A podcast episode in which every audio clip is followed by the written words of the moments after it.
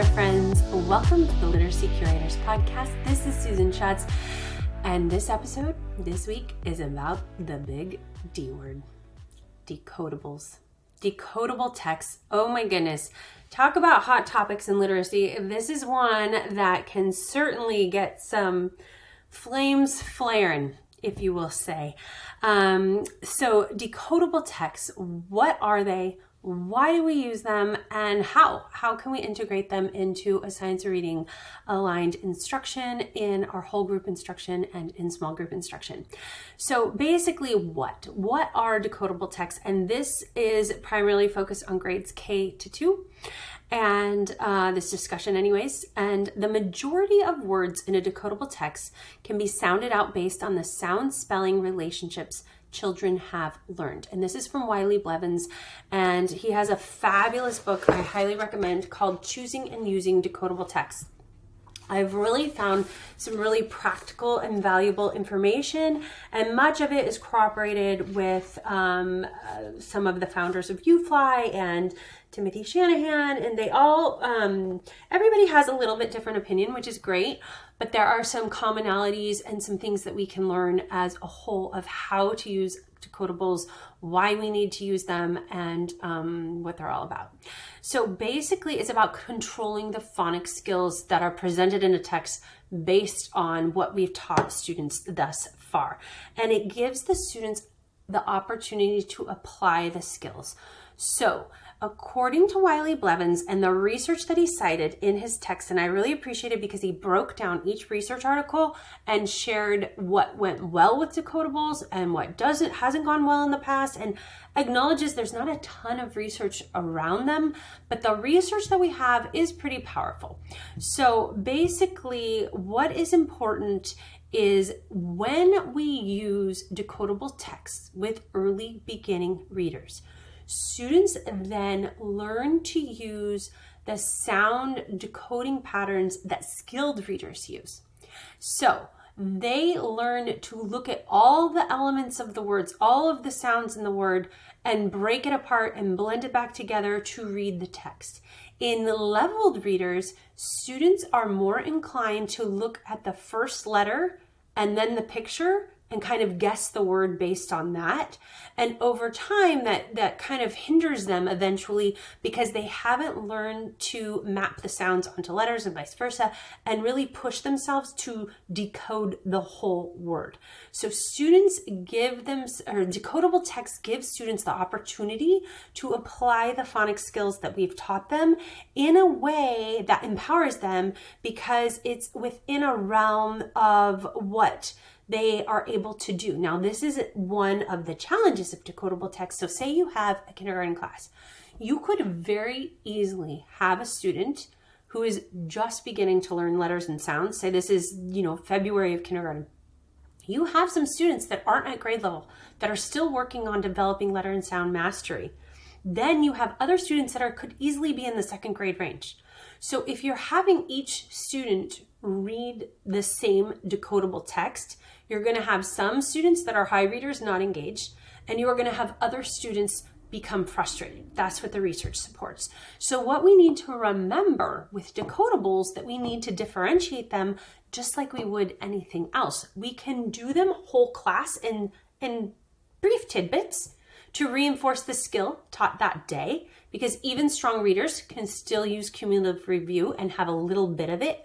But then when it goes into small group time, that's where we can provide scaffolded support and differentiation to help students work at their just right level with their phonemic and phonic phonemic awareness and phonics skills.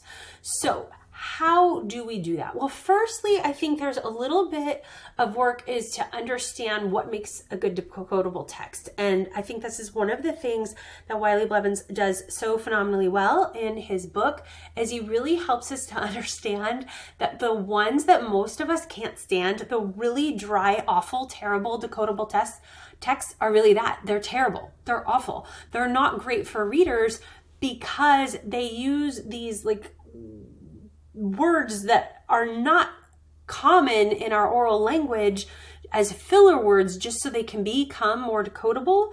So I think it's important to know the three elements um, the characteristics of a decodable text, and that helps us to know um, whether or not the one we're using is of any value. So basic, and then this also helps us compare decodable text and leveled text. So a good decodable has a high amount, and it it depends who you talk to, but maybe around 80%. That is not, there's no research to support the exact amount. So maybe about that much is decodable, which means it's based on the phonics patterns that have been taught to the student thus far. Then there are high frequency words, words like the, that we um, know occur frequently and commonly and that have been explicitly taught to students as well. Then there are words that students need to rely on the first sound and the picture to read. And that might be a bit, um, well, it can be confusing. I mean, to me at first, I was like, well, I thought that's exactly what we were trying to avoid. But the thing is, is a low level of that is okay because it helps the text be much more readable. So if we have a text that is very high, first and foremost has decodable words based on what the student's been taught this far. Then step two, high frequency words. Then step three, just one or two of those words where the student uses the picture and the first sound to figure out the word to anchor the text into a more meaningful story. That's okay. Leveled readers are the opposite. Typically, if you analyze leveled readers, they follow a pattern. Decodable text may have a tiny pattern in the beginning, but they break the pattern purposely and specifically so that the student has to rely on their phonics skills to get through the word. Then those leveled texts are very high in these words that rely on the first sound and the picture for the student to figure them out then high frequency word, and the lowest percentage of words are words based on the phonics skill that the student has been taught in that instructional cycle or taught previously that year. So that's the big difference between decodable and leveled text.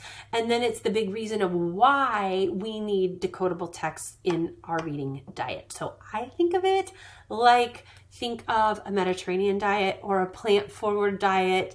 Um, me, I love food so much, um, and I really love great salmon or a great steak and all of that. But I know I need to eat my greens, right? And that has to be kind of the the healthier I am, or the times when I'm healthier, is the times that I'm putting produce at the forefront of my meal in kindergarten through first and second grade, you, um, if you think of it like a pyramid, you think of it like a triangle, the amount of decodable text needs to be like eating your fruits and vegetables. It needs to be the basis of your reading, applied reading diet. Now, obviously, you still want a lot of teacher read alouds. And yes, you can still even have some other fun trade books in the mix. We don't need students to read 100% decodable books but we do need them to be a big part of their diet when they are early readers. And that's part of getting to know your students readers because you might have, like I say, a kindergartner who is really a very strong reader and needs actually fewer decodables than their peer next to them who is really just a very, very beginning reader. Most kindergartners still need a very healthy dose of decodables, no matter where they are in their reading. But the student who is the more emergent reader needs more decodables than the more advanced reader. And you will see decodables phased out towards the end of second grade or much you do not need as heavy of a dose of them at that time. But in kindergarten and first grade, think of them like your fruits and vegetables. You need a lot of them and you need them frequently every day. And you need them in a framework that fits and that is digestible. So if somebody just handed me raw spinach and that's what I had to eat by itself, I wouldn't think that tasted very good. But if they sauteed it and put it with a little bit of cheese and my favorite toast and some chicken, I probably would think that's pretty delicious. So, same thing with decodables.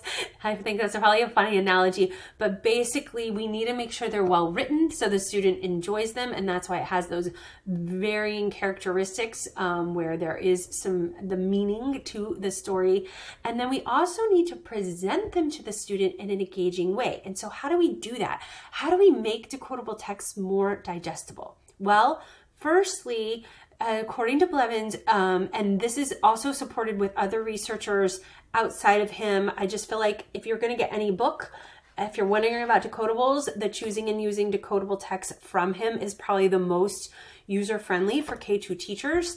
Um, and this formula is out of that. And I really do a lot of research, as you know, with visible learning and the phases of learning. And when you think of teaching for mastery, which is what we want to do, that's what has the super high effect size. We think about surface, deep, and transfer phases of learning. So, surface learning has a lot of like building familiarity, building background knowledge, and direct instruction. So, same thing with decodable text you are going to provide direct instruction with a phonics um, you know pattern of the week. It might be ai it may be ay and you might have a text that shows how those two a patterns are used uh, differently and have different spellings. Um, but basically you are going to provide direct instruction explicit systematic instruction around phonics pattern. And when you introduce a text to a student, you are going to build background knowledge. Look at the title, look at the front cover, just like you would with any regular text and orient the reader to the text. So that way they are able to engage all of their vocabulary and oral language understanding that's critical to early literacy as they go about reading this text. So I think that's kind of a big aha um, is that decodable texts are focused on phonics, but they are part of an integrated reading system as we develop readers, whole student readers that um, need to engage with oral language, vocabulary, comprehension, and phonics in order to be engaged readers. So, backing up, how do we do that? We engage the reader, we orient them to the text. Then we have also have had some direct explicit instruction around a phonics skill. And we do this, we use those decodables daily in bits. Then to deepen understanding, we reread the students in might partner read, they might whisper read and then partner read, but they're rereading that decodable text to build fluency and to build mastery. And then from there, moving into a deeper phase of learning is dialogic instruction. So when you want to deepen a student's um, understanding of a topic, engage in teacher led and then peer led dialogic instruction. So discuss the text to develop comprehension and understanding. It solidifies the phonics patterns and it just creates um, that oral language connection with the text. Then write about the texts to provide opportunities for children to apply and transfer their phonics skills to writing. So, when we teach with decodable texts, yes, it's about the phonics, but it's also about the phases of learning surface direct instruction, building awareness, deep dialogic instruction, comprehension, discussion, transfer, apply to other areas that could be in their writing and it could be um, also in transferring it to other texts that you have. So, say you don't have a huge classroom repertoire of decodable texts, you can still know your phonics pattern of the unit focus and then use some of your other typically leveled readers, pull them in, but highlight the phonics pattern in those texts to help the students transfer their understanding of the words they read in the decodable text to some of their other books. So that's kind of a bridge until you have um, maybe the repertoire of high quality texts that you have. Um, but and then word building, any other ways they can apply these skills in uh, in context and then in another way through writing. So basically why do we need decodable text? They help a student develop the decoding skills that skilled readers use. And that is to move through the whole word, paying attention to all the sounds of the word, breaking it into pieces and blending it together so they can read and rely on that letter sound correspondence in order to become a skilled reader then and we know what good decodable texts are. They're texts that have these different characteristics that are meaningful that have a high level of decodability but it doesn't mean they're 100% decodable. It means that they are more appealing because they have a little meat to them a little bit of a fun story. And then how we move the students through the phases of learning by connecting the decodable text to background knowledge and explicitly taught um, phonics skills or uh, phonics patterns. We use them frequently. We deepen understand it through repeated readings and also dialogic instruction or compre- um, conversational instruction. And then we apply their knowledge through writing. So, the phases of learning that apply to any subject or any topic also apply to decodable text. And I hope this is a way for you to know why to embrace them in K2 and kind of know where they fit in the diet. They're not everything. We don't only need to read decodables, but we need a lot of them for a healthy early literacy learner. All right, take care.